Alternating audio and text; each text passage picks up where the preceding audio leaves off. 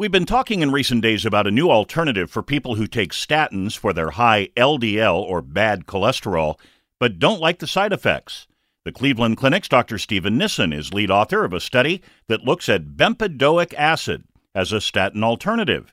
He says it comes in two forms. It's available as bempedoic acid alone or in combination with a drug known as ezetimibe.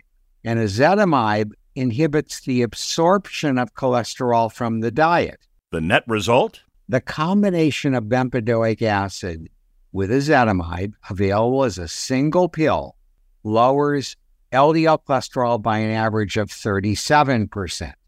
And that's pretty comparable to a moderate intensity statin.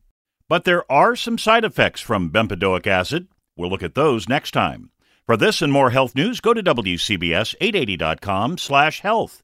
I'm Steve Scott, WCBS 880 News.